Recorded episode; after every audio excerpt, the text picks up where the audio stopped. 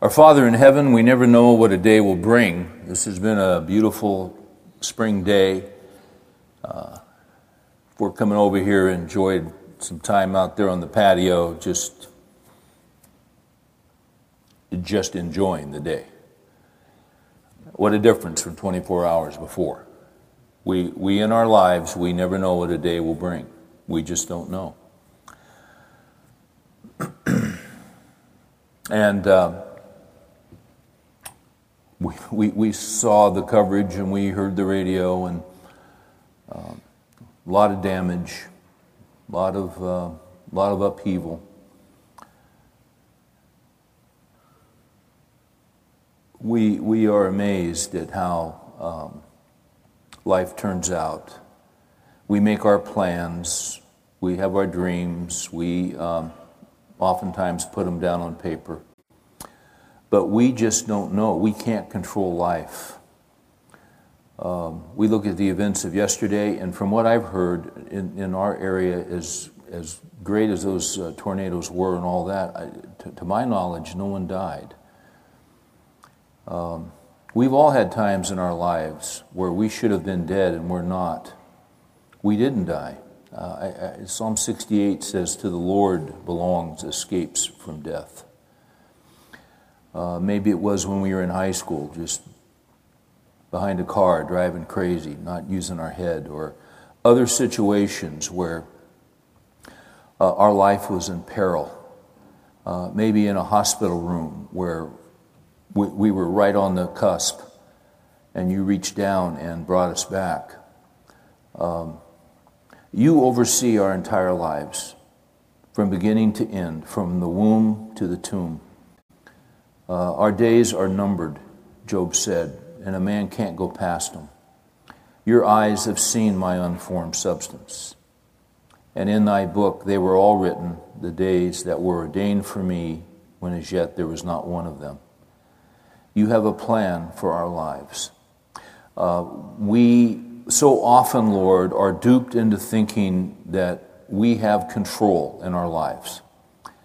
And uh, events like yesterday remind us that we have very, very little control. We can control some things, our decisions, our choices, but life can quickly get way beyond our abilities. I, I am mindful of, of that short interview with the lady who uh, the tornado hit her house, and with her daughters, two little girls, she ran into the bathroom. And she said, I ran into the bathroom and then I prayed. Um, even people, and I don't know this lady, don't know her, her walk with you, if she knows you, don't know if she's a Christian. But, but Lord, so often when things are out of our control, we pray. Even people that normally don't call on you, they pray. And why would we pray? Because it may be out of our control, but it's not out of your control. And intuitively, we know that in our hearts. Every guy in here has some area of his life that he can't get his arms around, that is out of his control. It could be finances, it could be a marital situation, a situation with a, with a child, it could be a health related issue. We just can't quite get that thing the way we want it. So we look to you because you control all things. Even if it involves another person, you control human hearts. So often we read in the scripture of great kings and authority, you will say, I put a spirit in him. You inclined his heart, you turned his heart. We look to you because you control everything. We don't understand how you do that. That is a great mystery to us. You even control tornadoes and natural disasters. Uh, Amos 3 6 says, Can a calamity come upon a city? Unless the Lord sends it. We don't understand how that works. We don't understand it. But when we really think about it, we take solace in it because you control all things. All things. Even natural disasters. And the people, the individual people, their lives, within that disaster, you have a plan for their lives. But that, that's a lot for us to comprehend. But if we really think about it, it makes us very secure because you do have a plan and you're a good God. Uh, we're all going to die. It's just a matter of when, and it's a matter of where, and it's a matter of how. That's part of your plan. Uh, we'll all die unless Jesus returns and we are a part of that great moment. But Lord, even in death, you're merciful. Even in death, you're gracious. And for those of us who call upon the name of Christ and trust Him as our Savior, we trust Him to save us from our sins. Death is not something to be feared, it's something to be welcomed. It is a promotion. It's far better to be with you. So, wherever we are in life, we acknowledge today that our life is under your control. We want our hearts and minds to be under your control. Give us wisdom, Lord, to, uh, to submit our lives to you. The things out of control, we cast them on you. We really do. We cast them on you because you care for us and you control all things. We throw our worries upon you, our fears upon you. Thank you for grace and mercy and kindness and deliverance. You're our Savior. You always have been. You always will be. In Jesus' name we pray. Amen. So, once again, tonight, we are in. Uh, I'm doing a little different deal on the. Uh, I got a timer back there, which I ignore, but uh, we got a little something different we're doing tonight, so I'm using the timer on my iPhone. We'll see how that works. And I'll explain to you in a minute why. You'll see why. We're going to throw something on the board, which I never do, but I'm going to do it tonight because I had a spark of creativity about once a year spark of creativity. Uh, hey, we're back in 1 Corinthians 16, verse 13. We're doing a study, uh, and the title of the study would come from this verse. The, the verse is, uh, is very brief. It has four bullets as Paul's winding up his instruction to the church at Corinth. And the four little bullet points that he gives to them, he says in 1613 of 1 Corinthians, he says to these believers, he says, be on the alert. That's number one. Secondly, stand firm in the faith. Number three, he says, act like men. Number four, he says, be strong. The one we are centering upon is the one that says, act like men. Um, we, we have, uh, now why are we doing this? Why are we, why are we looking at a phrase, one phrase out of four? Why are we spending a number of weeks on this? And the phrase is act like men. We're doing it, I, I, I think it's safe to say, as we look at our country, uh, no matter where you are, whatever your political leanings would be, I, I think it's safe to say this we're in big trouble. The reason we are in big trouble is the further you get away from the Word of God, the further you get away from scriptural truth, the more trouble you find yourself in. Um, I, uh, James Madison said this. Uh, John Adams basically said the same thing. George Washington basically said the same thing. Now I've got it memorized. I'm not sure which one of the three said it, but I got quote, I've got quotes from all three guys that basically say the same thing, and the same thing is this, is that our, demo- and de Tocqueville also said the same thing, that our democracy is, is for a good and godly people. And when you get away from Christianity, and you get away from biblical truth, this system will not work. Now that's where we are. And you can look at any facet of it. And we got a lot of problems on our plate. Um, you get away from what the scripture teaches about money, and you're going to find yourself going over a cliff unless you have the ability to print money. Now, if we print money, we're going to jail. But we got a group of guys that are able to print money, and they think they'll print money right on, and they'll just keep well, eventually there's a day of reckoning, isn't there? Even if you're able to print money. You know that, and I know it. If you get away from what God teaches in regard to money in your home or in your business, you violate the Word of God in regard to money in your business, you're, you're going to have bad times. Now, you may be able, because of certain powers that you have, you might be able to forestall it, but you're still going to go over the cliff. There's still going to be a day of reckoning. You know it, and I know it. That's just financially. Uh, talk about marriage. God has said certain things about marriage. And to the degree that a husband and wife are attempting to be in submission to, to the Lord in regard to what He says about marriage, uh, weddings are easy, marriage is hard. Weddings are an industry. I know. If uh, three of my kids have been married, we were married last year, within nine months. I, I became very quickly acquainted with the wedding industry and the traditions that did not exist when I got married. Somebody invented those traditions. Somebody's making money off those traditions. I spent money on the traditions. And you know what I'm talking about. You see? There's a wedding industry. But weddings, as stressful as they are for the bride and the mother, and everybody's all stressed out, weddings are easy. Marriage is hard.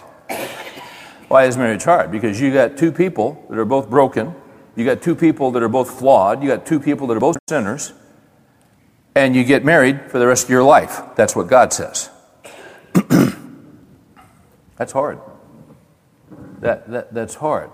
The only way marriage works, Uh, well, let's put it this way the further you get from what God teaches about marriage, the more trouble you're going to have in terms of how a husband treats his wife, in terms of how a wife treats her husband, and it's all in the scriptures.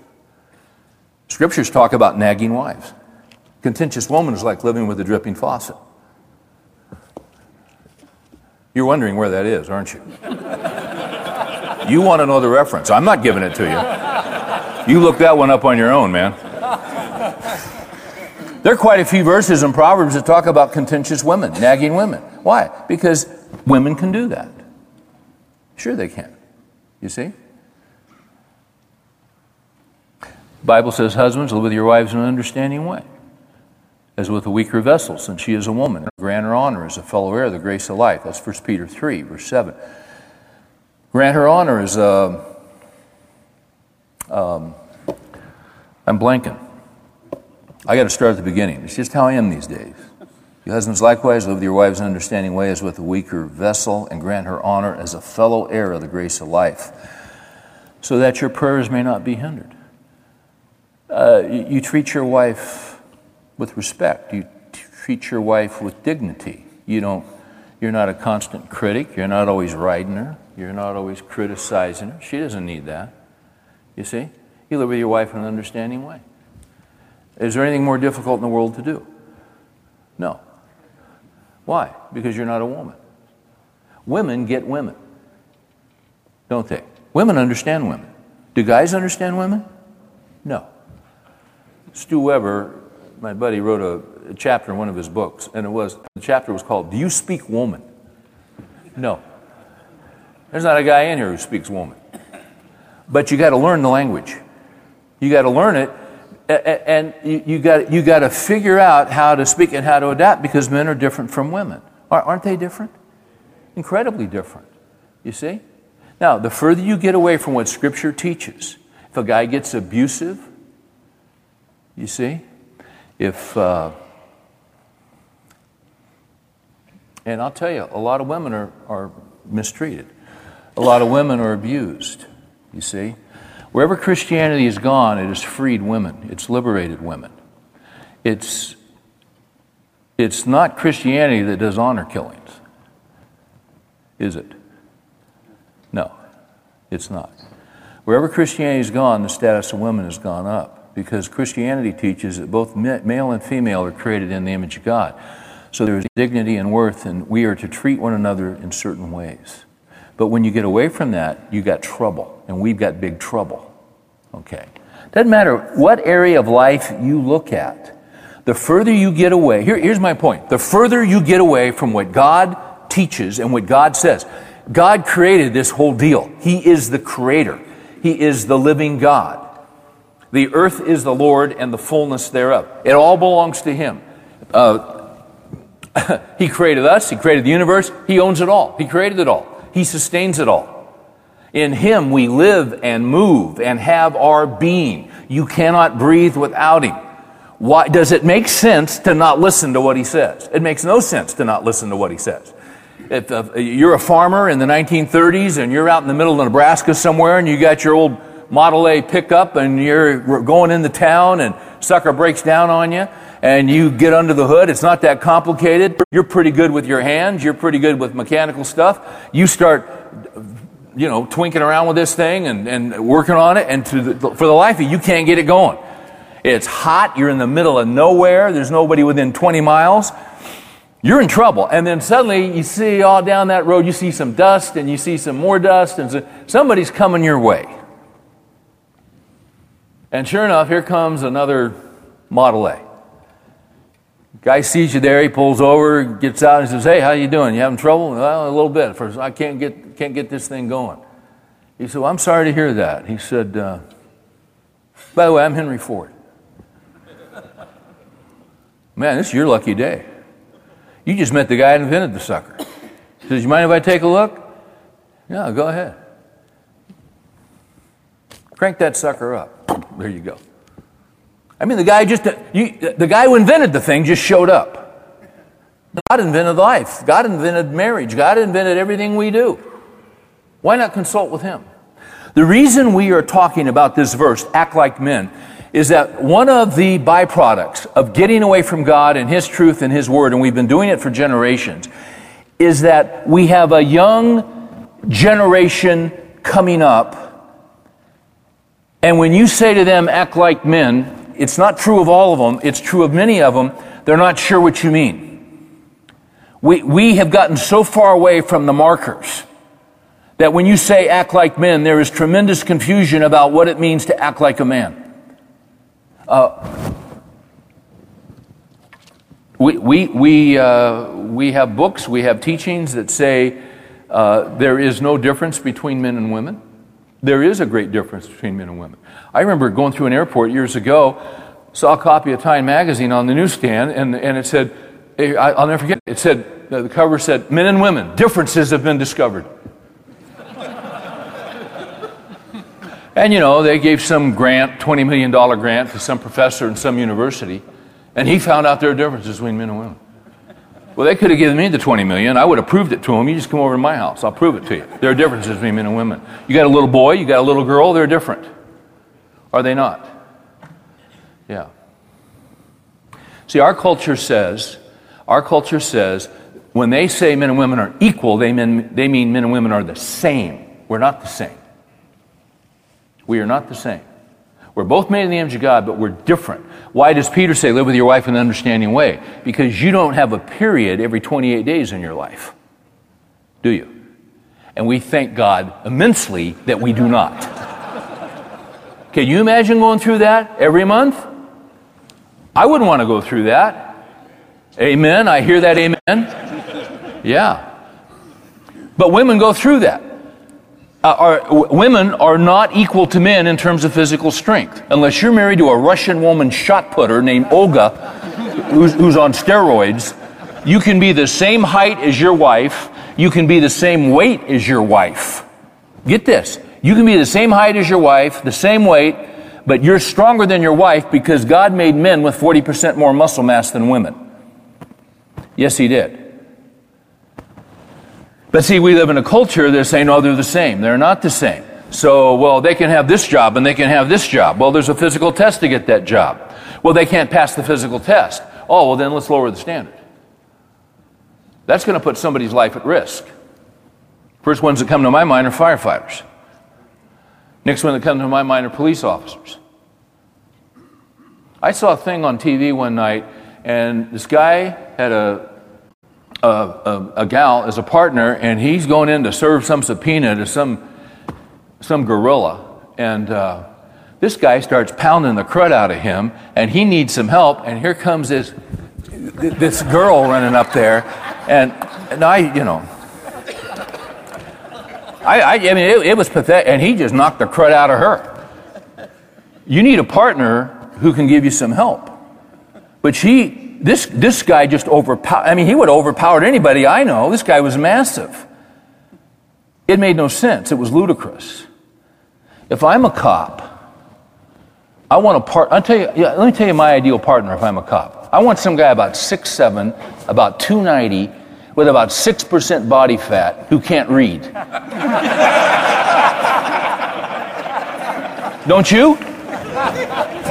I want King Kong sitting next to me because there are some bad dudes out there. Right? Now, what I just said. that didn't fly. Although, you know what? 40 years ago, nobody would have had a problem with that. But what's happened in 40 years? We've gotten away from God. You get away from God, you get away from God's wisdom, you get away from God's truth, and you go insane. Don't you? On every front and on every level. Let's go back to act like men. We've gotten away from what God says about men and women and marriage and human relationships. And when you get away from what God says, you get a generation who comes up that is confused about manhood because they haven't seen manhood, and this has been going on for a long, long time. I'm making general statements here. There are exceptions, and we thank the Lord there are exceptions. Al Mohler is president of Southern Seminary. I got to keep my phone on with this little timer. Oh, I never turned it on. Hold on. Resume. Uh, I'm already off, guys. I'm sorry. I've been going about how long? Seriously, how long do you think I've been going? About three minutes? Huh? Okay. All right. Well, whatever. We'll see how this goes. When you start nodding off, I'm going to quit. How's that? Al Mohler uh, is a great theologian. He is also a commentator. He has a blog, and he writes on social issues. And guy's sharp as a t- he's just sharp. Mohler is sharp. Uh, a little book called Culture Shift. He has a chapter in here uh, Are We Raising a Nation of Wimps? And the subtitle is A Coddled Generation Cannot Cope. Let me say that again. A coddled generation cannot cope. Um, he refers to an article in Psychology Today. And, and let me say this when secular publications start picking up on this, you know we got a problem. Okay? Psychology Today says is really onto something with this article, A Nation of Wimps, written by Hara Estroff Marano. The article is must reading for every parent. I'm going to read you a couple paragraphs here, just to kind of set it up where we're going. Marano begins her article with a portrait. Now get this in your head. Morano begins her article with a, with a portrait of cushioned childhood. She says maybe it's a cyclist in the park trim under his sleek metallic blue helmet, cruising along the dirt path at three miles an hour on his tricycle. You think about that. A kid on a tricycle wearing a helmet. Just stay with me here. From there, Marano, in her article, talks about many of the parks in cities that have been built, follow me here, with all rubber cushioned surfaces where kids, before they put in the rubber cushion surface, would fall and skin their knees. But now they don't skin their knees because the surface is rubber and it's cushioned. You see. So here's a little three year old on a tricycle wearing a helmet. And if he falls, he won't skin his knee because we rubber, it's cushioned. We don't want him getting hurt. Follow me here. Some of you have very confused look on your face. I'm going somewhere with this. Um, many of these kids aren't ever allowed to play alone. Their mommies and daddies are playing with them, making sure the little darlings don't experience even the slightest scrape, scratch, or scare. Uh, there are benches in this park area, and uh, some parents sit on them, but other parents are with their child as they ride every step of the way so that they don't fall, so that they don't get hurt, so that they don't have an accident. Other parents sit on the bench, sit on the bench, observe, and let the kids figure it out for themselves. Okay. Uh, the point is, Mohler says, many parents today are spending a great time, a great amount of their time doing little more than, their, than protecting their children from life. Marano describes this as the wholly sanitized childhood without skin knees or the occasional C in history. We're coddling kids. We're protecting kids. We don't want them to get hurt. Uh, he goes on, I don't have time to read much of this. Uh, this, this comes out in something called grade inflation. You ever heard of grade inflation? I never heard of it. They didn't have grade inflation when I was going to school. Uh, nobody ever inflated my grades. In fact, I remember I, we moved to a new town. I'm a sophomore in high school. So between our my freshman and sophomore year, I go, we move and I'm in a new high school. I'm out, I'm in a PE class, and I'm shooting baskets. And this coach comes up to me. He didn't know me. I mean, I just moved in. He said, "How come you're not playing basketball?" And I said, "Because I got a, a D in a class, and my dad won't let me play." And he said. Uh,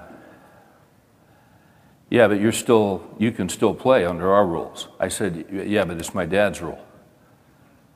He said, Well, you ought to be out for basketball. I said, Well, when I get my grade up, I can come out.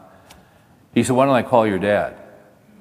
and this guy, I can tell you that I won't mention his name. I still remember this guy. He, he, he, he, was, he, he thought he was tough. He's about 6'2, 220. He was about an inch short and 20 pounds short of my dad. And he was going to call my dad and set him straight. I just, I just laughed.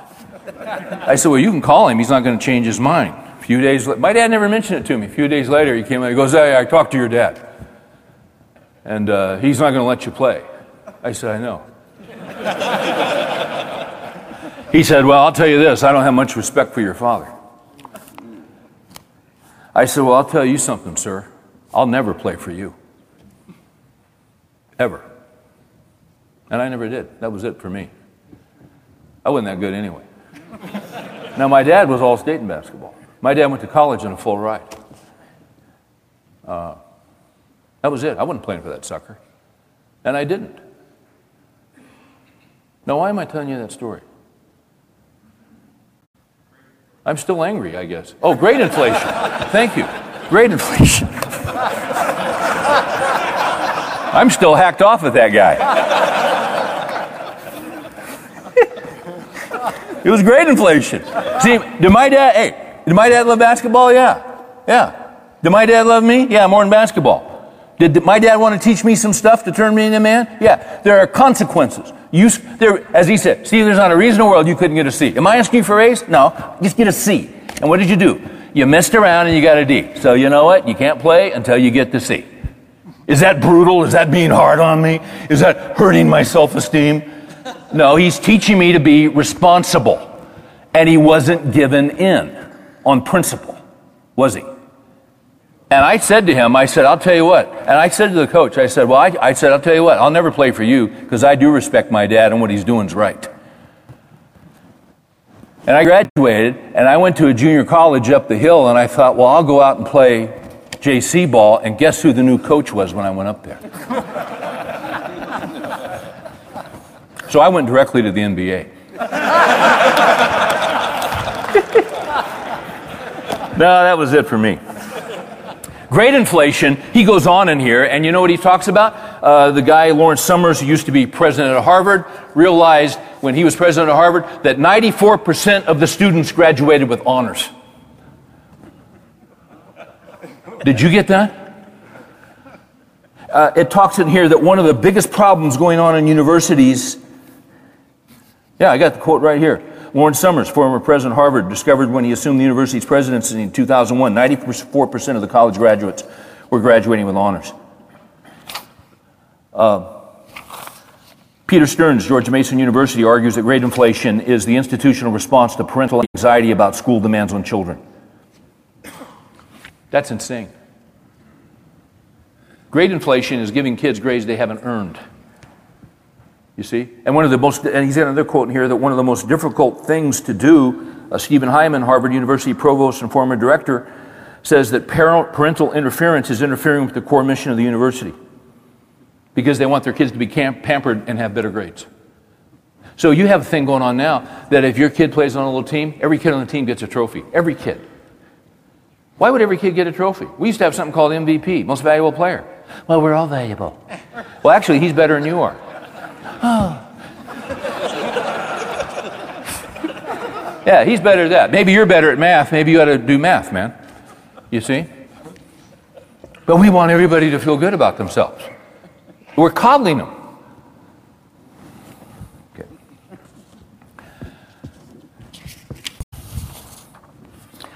We're coddling these kids. So our little playgrounds have little cushioned. Think about this a kid on a cushioned surface riding a tricycle with a helmet on. Why would he have a helmet on? I, I'm, you, you know, I was looking at something that John Adams said this week. And I don't have this quote exactly right, but John Adams in his diary said uh, he was writing, he, I don't have this exactly right, but something to the effect that 1768 has been a very good year for me, spending time with my family and on the farm and working my practice. I've had time to think. That's what he said. I've had time to think. It's a good thing to think. That was a good year for him. Why? He had time to think.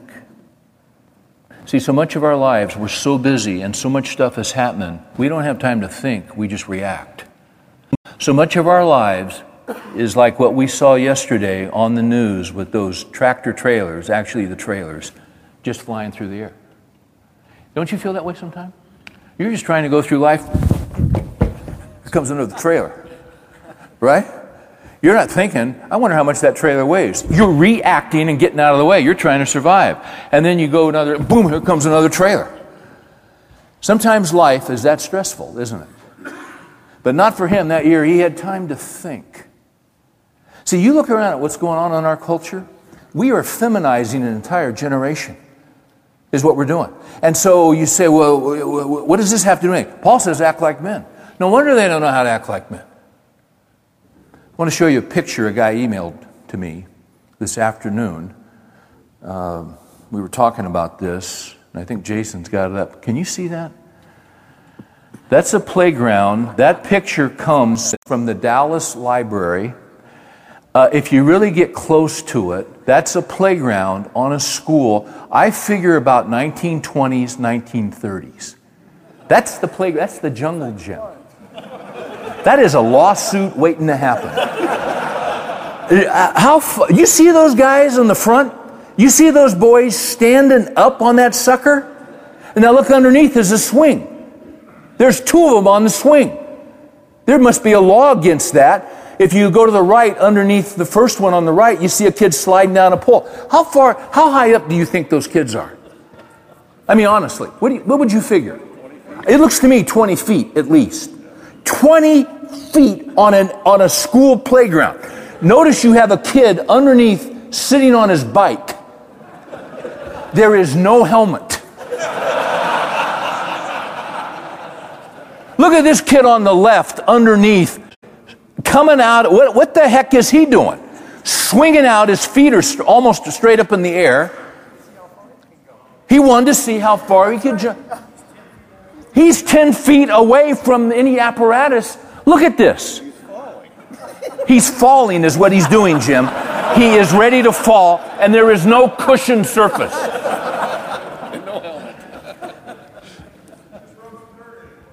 I didn't hear what he said.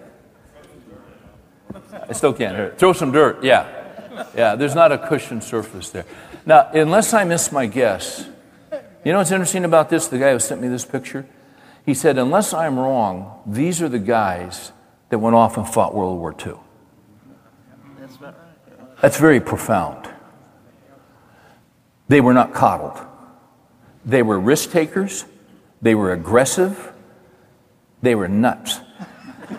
But that's how little boys are supposed to be. Is it not? Okay.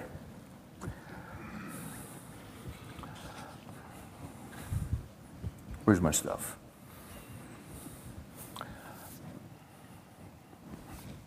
I, am I'm, I'm just editing, and I've lost all track of. Uh, I got an hour and 12 minutes to go. This is good. This guy named Stephen Clark. Stephen Clark wrote a book in 1980 that, um, here's my copy of it. It, um, I think it's one of the greatest books written in the last hundred years. It's out of print. It's called Man and Woman in Christ. Man and Woman in Christ. You can't get it, you can only find it online at uh, cbmw.com. Um, but man and woman in Christ, Stephen Clark, he's a Roman Catholic theologian. He's also a sociologist.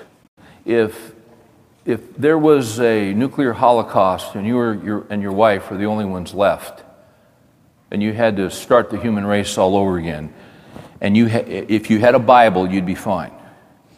If I could choose another book, if I had to start a civilization, I'd take this book with my Bible.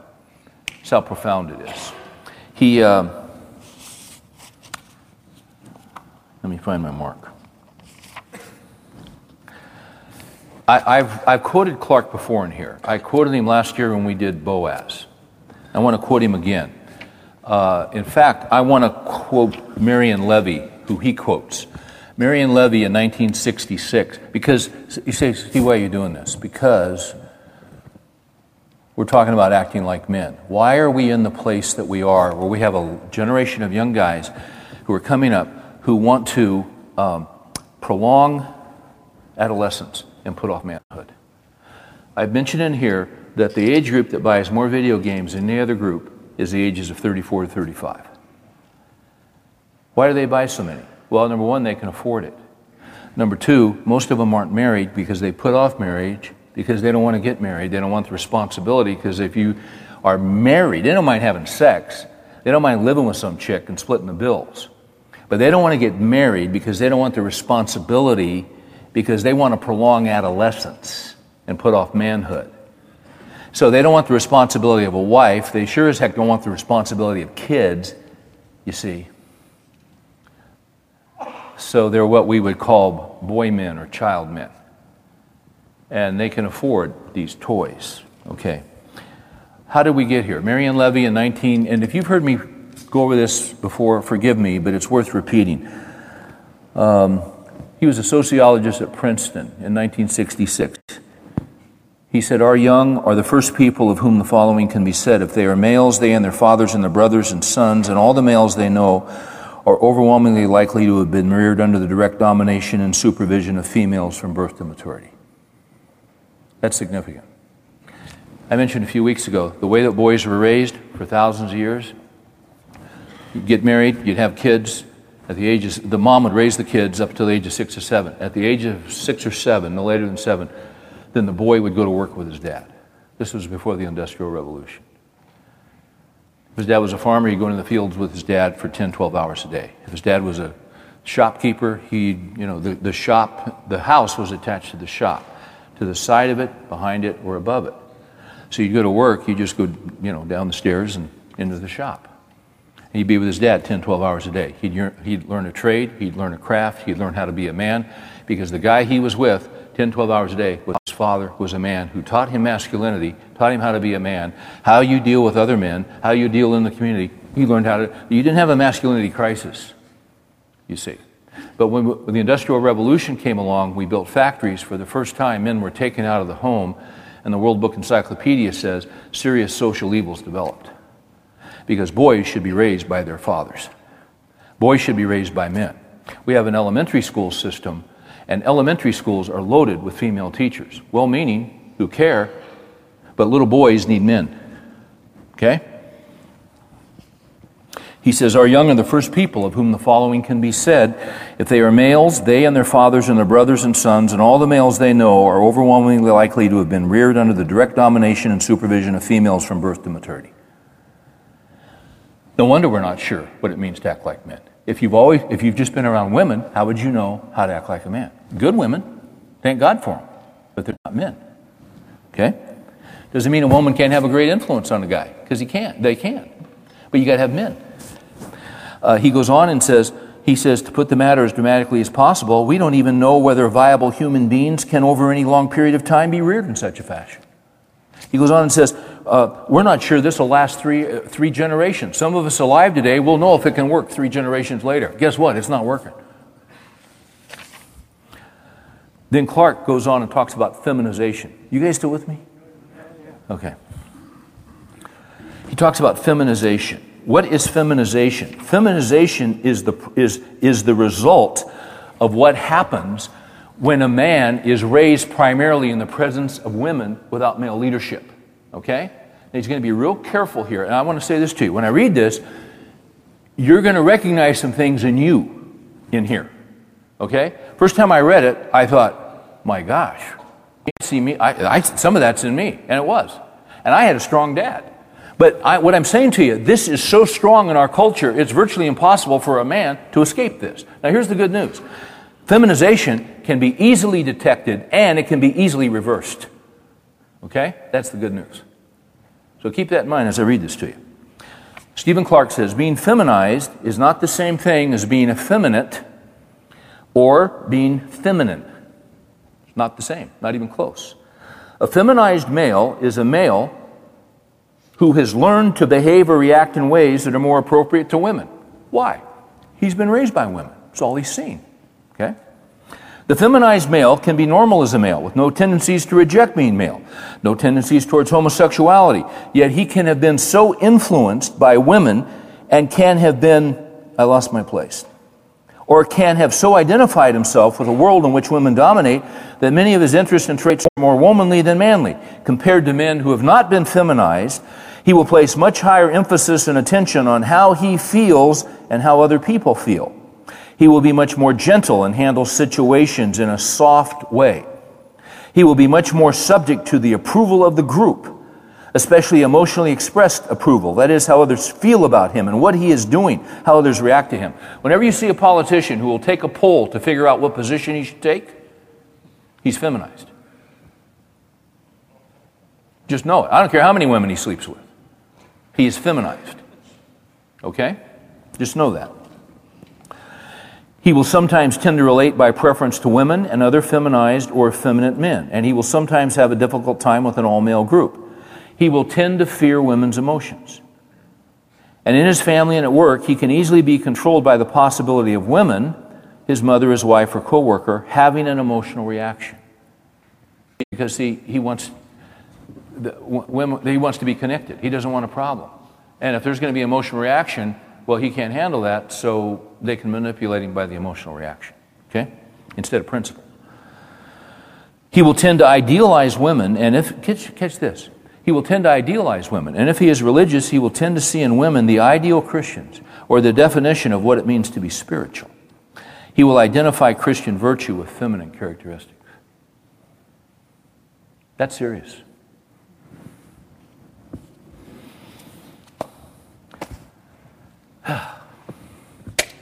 I tell you what. And then sometimes I, I, people say, So, what do you think about women preachers? Not much. First of all, the Word of God says it can't be. That's what the Word of God. 1 Timothy 2. I don't allow a woman to teach or exercise authority over a man. You say that's cultural. Read the rest of it. It's not cultural. He goes back to creation. He talks about the woman sitting first. And we say, oh, well, that doesn't. Oh, Why don't we just obey what it says? Why don't we just do it? Leadership in the church, 1 Timothy 3, Titus 1, those pronouns are male, they're not female. God wants men to lead in the family, God wants men to lead in the church. Here's what's amazing to me we got this drift going on in the evangelical church. It's okay for women to teach men, even though the scripture forbids it. Here's the other thing that we never even think about we got a generation of men and young men who have been feminized because they've been under the influence uh, of women their entire life, and now you're going to put a woman up there. Men need men. Men need strong men to show them what the scriptures say and to model what the scriptures say. You see?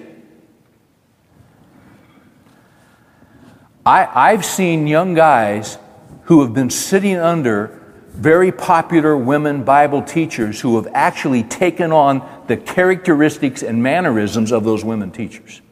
And they don't even know it.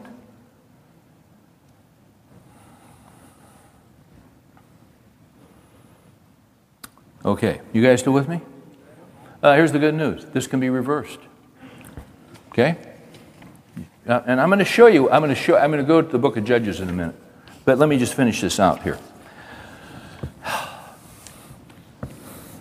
Oh, Thought we'd go light tonight. But, but what did John Adams say? John Adams said, You know, this particular year I've had time to think. See, it's good to stop and think because when you think, then you can kind of figure out, well, why do we have these problems? Well, if you have time to think, you can kind of figure out why we are where we are. Okay. Oh, and by the way, once again, why is this such a big deal? Uh, let's get real practical here. How many of you guys have daughters at home under your roof? Let me see your hands. Okay. Now, I don't know how old they are, but at some point, some guy's going to come in there, and if you're fortunate, he's going to want to marry her. Okay? Now, a lot of guys are hoping they can just live with her. Okay? And obviously, that's okay. So, he's going to come in, he's going to come into her life. Now, he's probably going to be feminized because he's a part of this culture. What do you do with a feminized young guy? Well, you got to determine how extreme it is, and you got to determine if he's teachable. I, I see a, a, I've talked with a lot of guys, and they say, you know, this kid doesn't know spiritual leadership because his dad wasn't around, or his dad wasn't a spiritual leader. It's very clear his mom runs the show. But good kid, he's teachable. So, you know, you just kind of kind of watch it and all that. But can I say this to you? That can be reversed.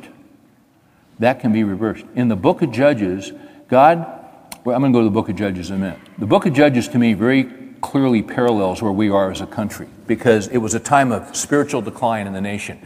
And they went through sp- uh, declines, uh, uh, cycles of spiritual decline. And God would raise up what you call judges, judges in the sense of being deliverers, saviors.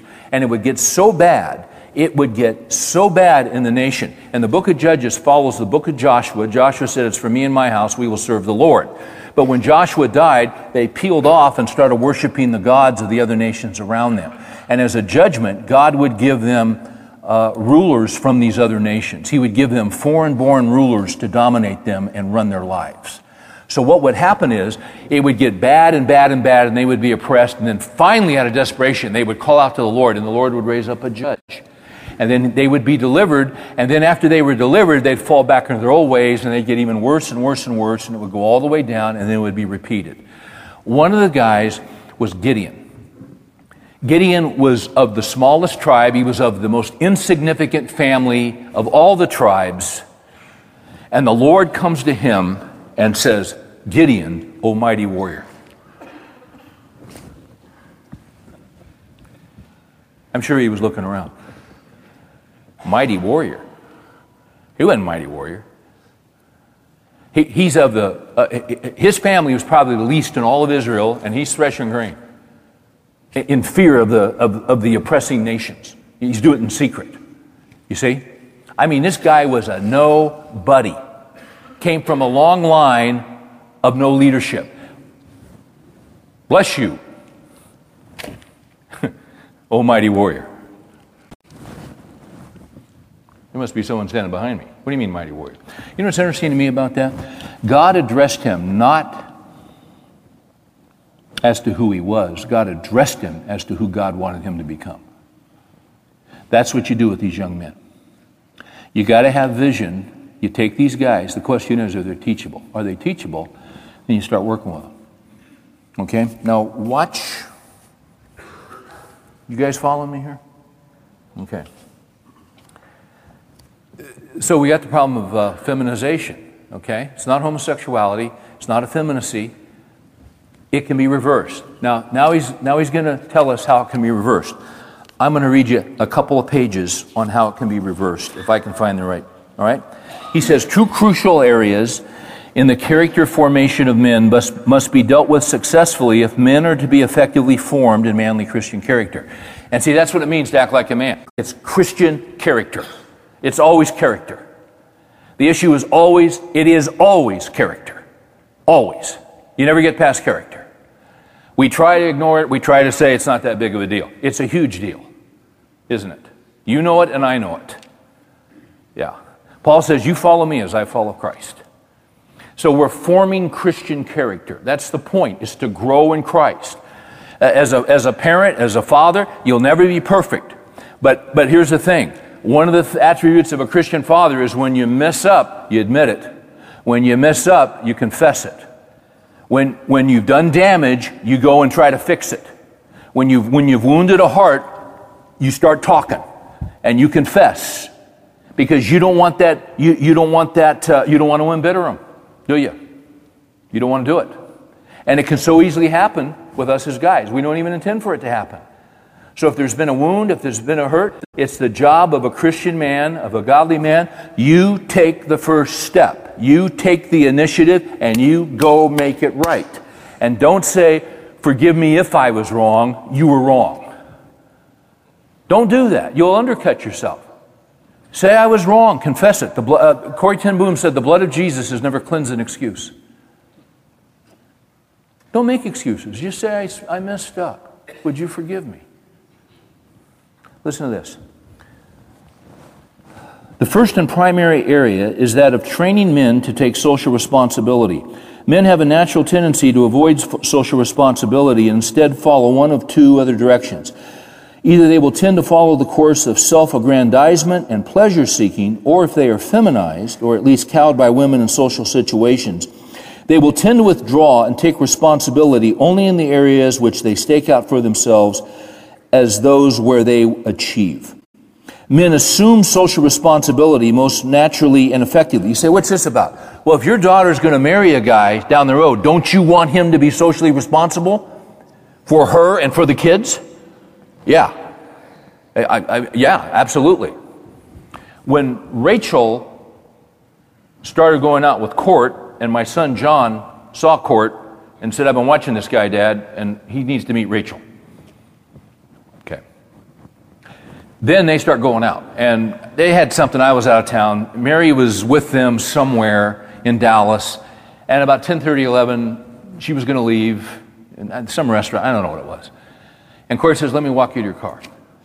And she said, you don't need to do that. It's well lit, it's a parking lot. He goes, no, I want to walk you. And Mary said, you really? He said, I'm going to walk you to your car, Mary. She told me that. When she told me that, I called him up on the phone. I said, hey, Court. He goes, yeah. I I want to thank you for walking Mary to the car the other night. Uh, that's a manly thing. A lot of guys wouldn't even think of it. But you, you know what I see in you? You're a protector. You're responsible. You, you know how that makes me feel about you? I like that. See, you, you, you cared for Mary and she said, Oh, you don't, and you went in, no, no, I'm going to do it. You were going to do it. You were going to do it. See, that tells me you'll do that for Rachel. And you know, I, we, we, have been looking for a guy that's a protector. Because we believe in our family men are to protect their women. You see? So, way to go. Way to go. I'm proud of you. He was being socially responsible. You see? You see, that's very simple. It's so simple, most guys don't even get it or think about it. Right? Yeah. We went to the Fort Worth, uh, you call that thing with all the plants? Arboretum um, uh, on Sunday. And I was in the front, Court was in, he was driving, and he, went, he, he opened Mary's door. You know, a lot of women, you're not, well, you're not, no, we do that. Some men do. Now, if a guy does that, he's going to take care of other things. Okay. Let me, I don't want to get off too far here. Men assume social responsibility most naturally and effectively when it is clear to them that the primary responsibility for the well-being of others rests on them and that others are relying on them. And two, when they've been trained from an early age by the men in their lives to recognize and assume that responsibility faithfully. Chuck Bednarik. You ever heard of him? He went both ways in the NFL for the, for the uh, Philadelphia Eagles. He's in the Hall of Fame. He played center and he was a linebacker. The guy, I saw him interviewed the other night. He's like 81 years old. I still wouldn't miss with that sucker. A tough, uh, you know, Eastern European family. They come over. Someone asked him in Sports Illustrated, uh, uh, some say you were the best football player to ever come out of Pennsylvania. He said, I wasn't even the best football player to come out of my family. And he wasn't. He had all these brothers. And they all went on and were successful in business and all this stuff. You know what their dad did? Their dad worked in the mines as all the other dads did. But the dad, their dad had one rule. You know what the rule was? My boys don't work in the mines. I'm the only one who works in the mines. Yeah. You're not going in the mines. You're going to school and you're going to finish and you're going to get your grades and you're going to go on and you're going to get what you need to get where you need to be in life. You're not going in the mines, I'm in the mines. And you know what their father did? He was in the mines and he died early. Why? Because he gave his boys a shot. They weren't going in the mines. That's what you call being socially responsible. Is it not? That's what men do. Men don't look out for their own needs, they look out for the needs of others. Okay? So, ideally, how does a boy learn that? You learn it when you're trained by men in your life. But what if you don't learn that? Well, then, boy, see, boys need to be, boys who haven't gotten that need to be with other men. You see? This is why I was saying if, if there are young men in your sphere of influence, if you're a grandpa and you got a grandson, just t- hang out with the kid. Take him, go, go to a Rangers game. You don't have to open Romans 9 and exegete it. The key word in mentoring young men is the word with. Hello. That's my phone. It's my pool guy. See, this, is, this will not work, Jason. We, we got to use that timer back there. That's, that's kind of funny. Okay.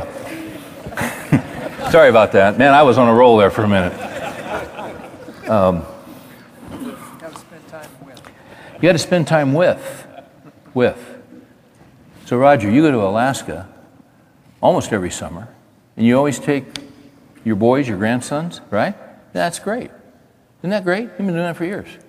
I got a buddy who's got a, a, a ranch out of ways, and he's always got a son, he's always got his little grandsons with him. What do they do? They're just not, they go fish, they go, you know, shoot some birds, they go throw rocks.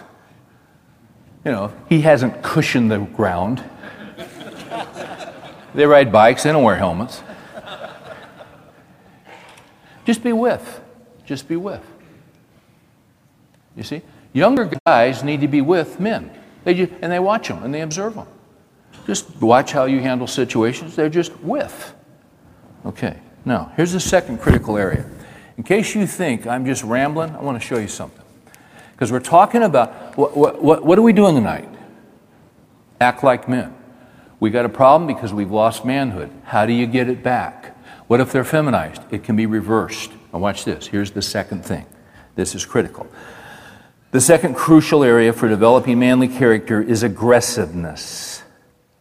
If there's anything our culture doesn't want out of men, it's aggressiveness. Do they?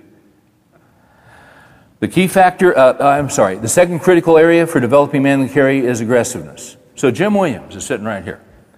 Jim's going to be inducted in the Cotton Bowl Hall of Fame this month. He wouldn't, you're embarrassed, Jim. You're already turning red. but Jim played at Arkansas. What years, Jim?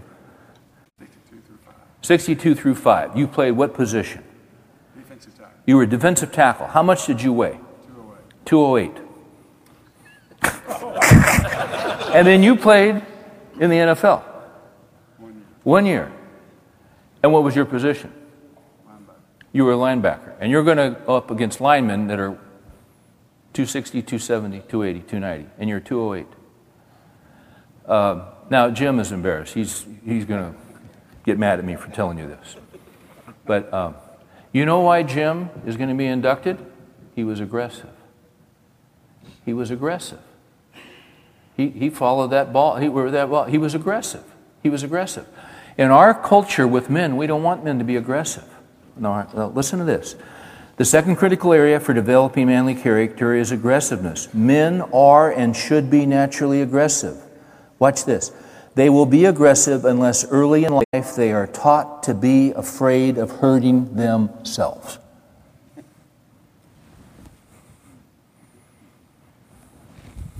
Which is why I started off with cushioned playgrounds. So if you fall off your tricycle, you don't skin your knee and hurt yourself, and little three year olds wearing helmets so that they won't hurt themselves. If you instill a fear in a little boy of getting hurt, he will not be appropriately aggressive. Now, with little boys, you've got to channel aggression because boys, as that picture, boys are crazy. A boy will just climb a 40 foot oak tree and, and, and jump. Well, I used to come home from conference, conference, it was always interesting when my boys were junior high, high school. And I might you forgive me if I, I came home one time and Mary, I, I, she picked me up at the airport, and, and I'm sure I told you this story a week ago, or, but she, I, I, you know, she picked me up. How was the conference? Fine. I said, good. How are things at home? She said, John's going to be fine. I said, what do you do this time? Well, they were at a kid's house and they were swimming and they decided it'd be fun to dive off the two story roof. But it was too far to the water. But they had a trampoline on the side of the house. And John said, Hey, maybe we could jump and hit the trampoline and then hit the water. And John's about 210. And nobody would do it. John said, I'll do it. And he hits that trampoline and drives it straight into the ground. And the paramedics came and he had no feeling below his neck but he's going to be fine. He can feel now. He's fi- I said, He's fine? He's fine. Good, because I'm going to beat the crud out of him when I get home.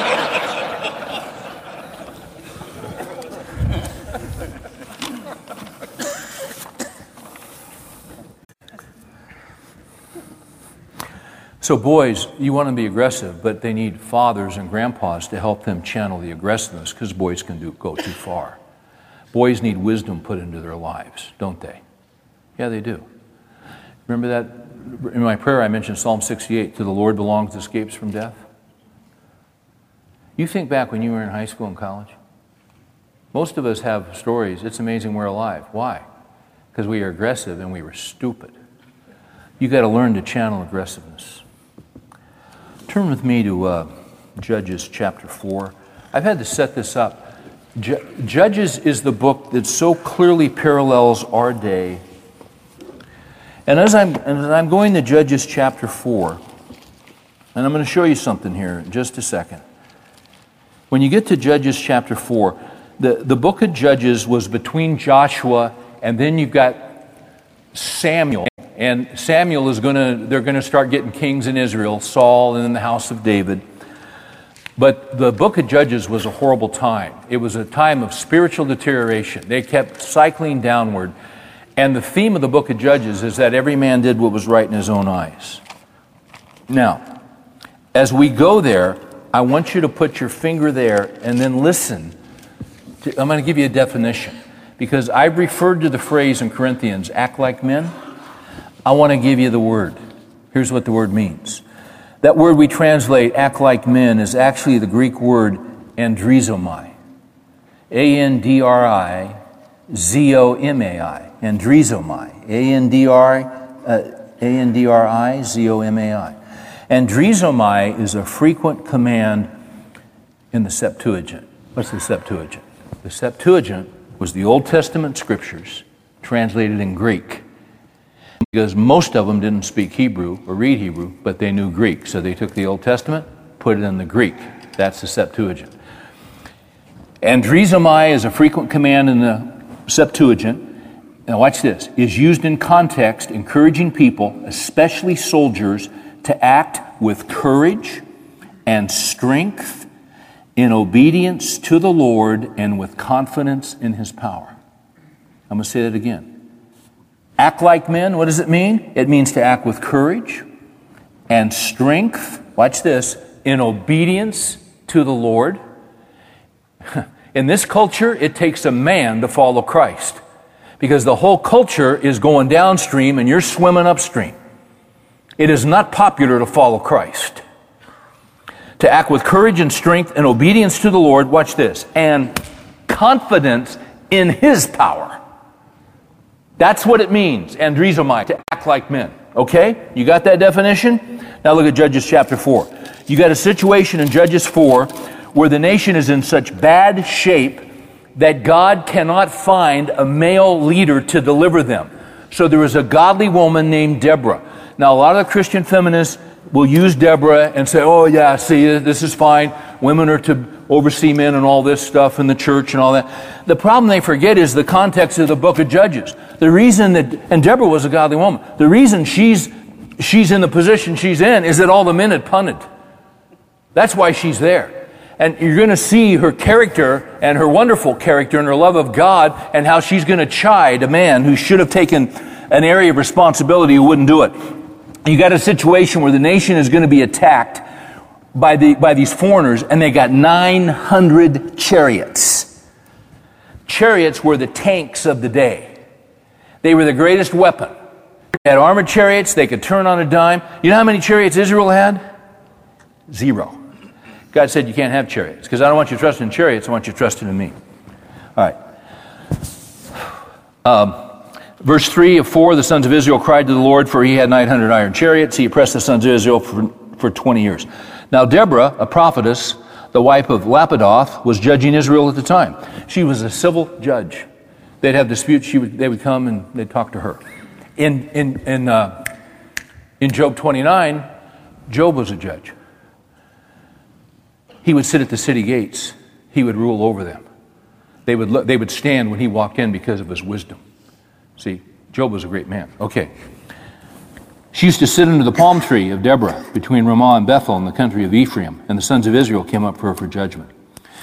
She sent and summoned Barak, the son of Abinoam, from Kedesh Naphtali, and said to him, Behold, the Lord God, the God of Israel, has commanded, Go and march to Mount Tabor.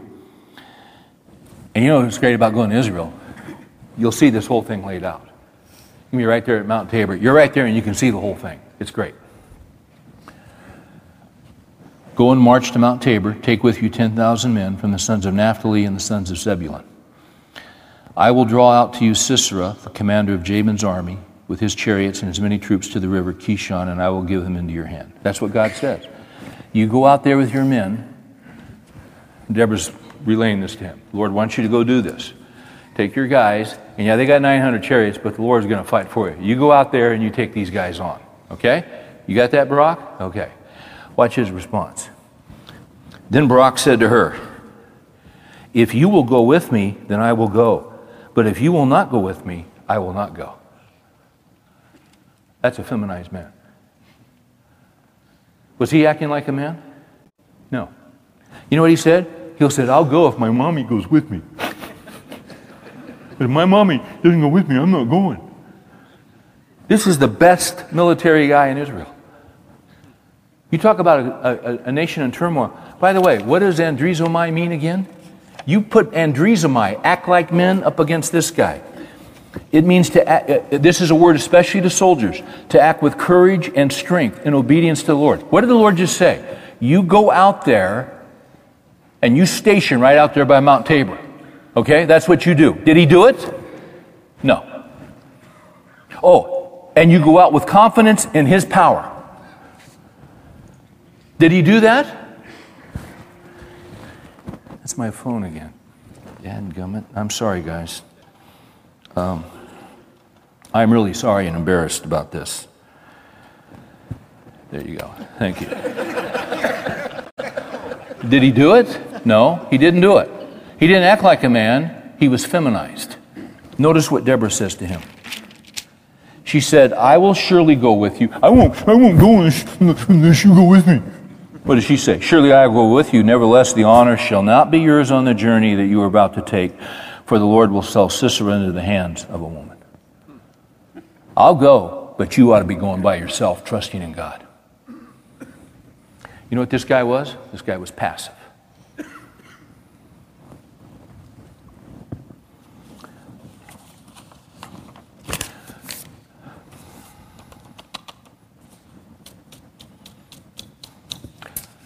Uh, guys, we're in trouble. It can be overwhelming, can it not? Flip over to Psalm 27, and I'm done.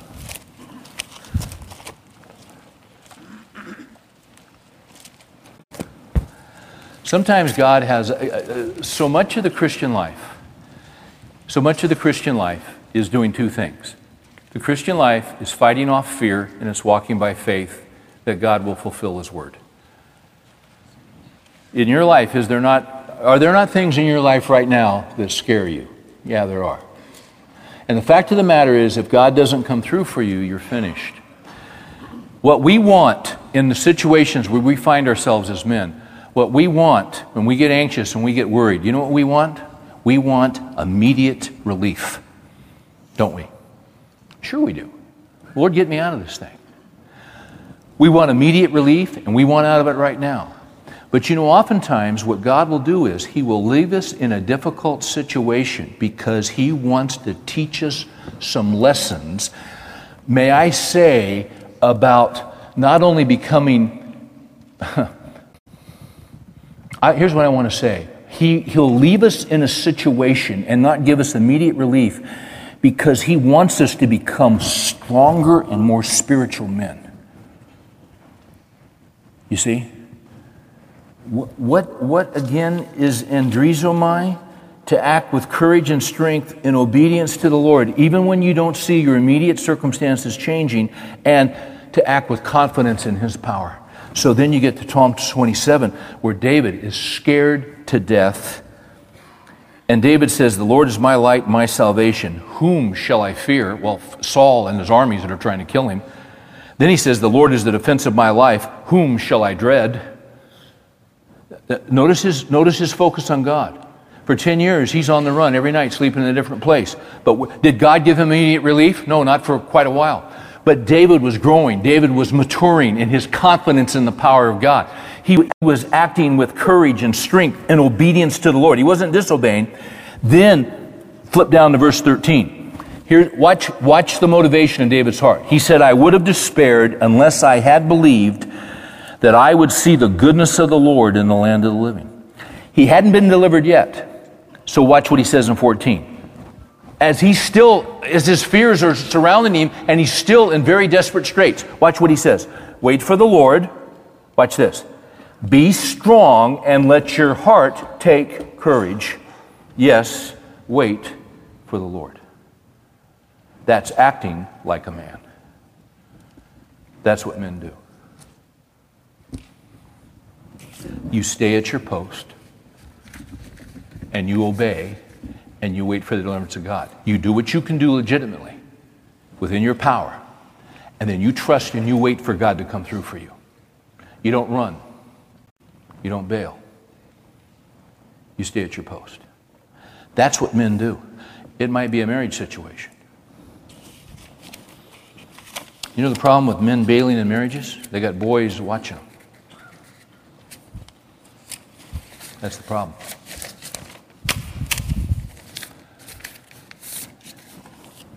Those boys are going to get married. Those girls are going to get married. Is life going to get hard? Is life going to get disappointing? Is it going to get very difficult? Yeah. And what are they going to want to do? They're going to want to bail. Oh, and guess what? They're probably going to think back, well, I bet your mom and dad were in a situation like this and it was really tough, just as tough as this. But they're going to look and say, you know, I'm, I'm glad dad stayed the course. I'm watching a young couple right now. I'm watching a young couple. I've known the little gr- the girl, the mother. She has three kids under the age of six. I've known her since she was five years old. She's married, got three little kids. She is deathly ill, deathly ill, uh, almost completely incapacitated. They're doing everything they can do to keep her alive. There is a line going directly into her heart, feeding her antibiotics. She is a sweetheart. Uh, her, we're, we're very close with, with her and her, her mom and dad. She married a guy, and I'm really good friends with her dad. They come from good stock. They're in the worst crisis of their lives. Three little kids under six. He's got to get up at six, help her with some things you normally wouldn't expect she would need help with. Got to be back at work at two to help her again. Puts her to bed tonight, at night. It's been this way for months, and they're exhausted. They can't even see straight.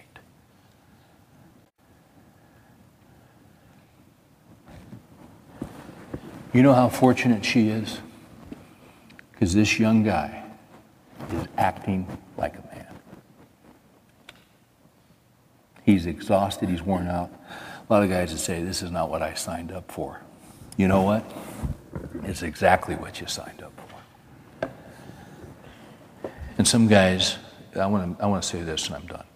Some guys, you look over your past and you say, Man, Steve, I screwed up. See, I didn't do that.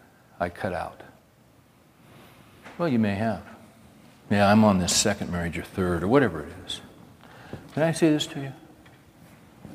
then make this one work. Just make it work. That's behind you. Nothing you can do. Paul said, forgetting what lies behind. I press. See, it's not what you were, it's who you are in Christ. Oh, warrior. You're growing in Christ. You're growing in Christ.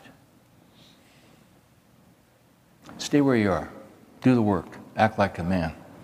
God will honor you. And those around you will benefit. Let's pray. Thank you, Father, for your truth, for your word, for your encouragement. We've all failed. We've all fallen short. You pick us up. You're our Savior. You're our deliverer. May we be quick, quick to confess our faults and can confess our sin. There may be even, uh, how many times have I had to go to family members and ask their forgiveness for not acting the way that I should have? And then you fix it and you heal it. And there's honesty and vulnerability and a few tears and some hugs and forgiveness, and then you move on. That's how it is. Just as you forgave us, we'll forgive one another. May favor be upon our homes and our children. You love our kids more than we do. Bring great favor and blessing, we pray in Jesus' name. Amen.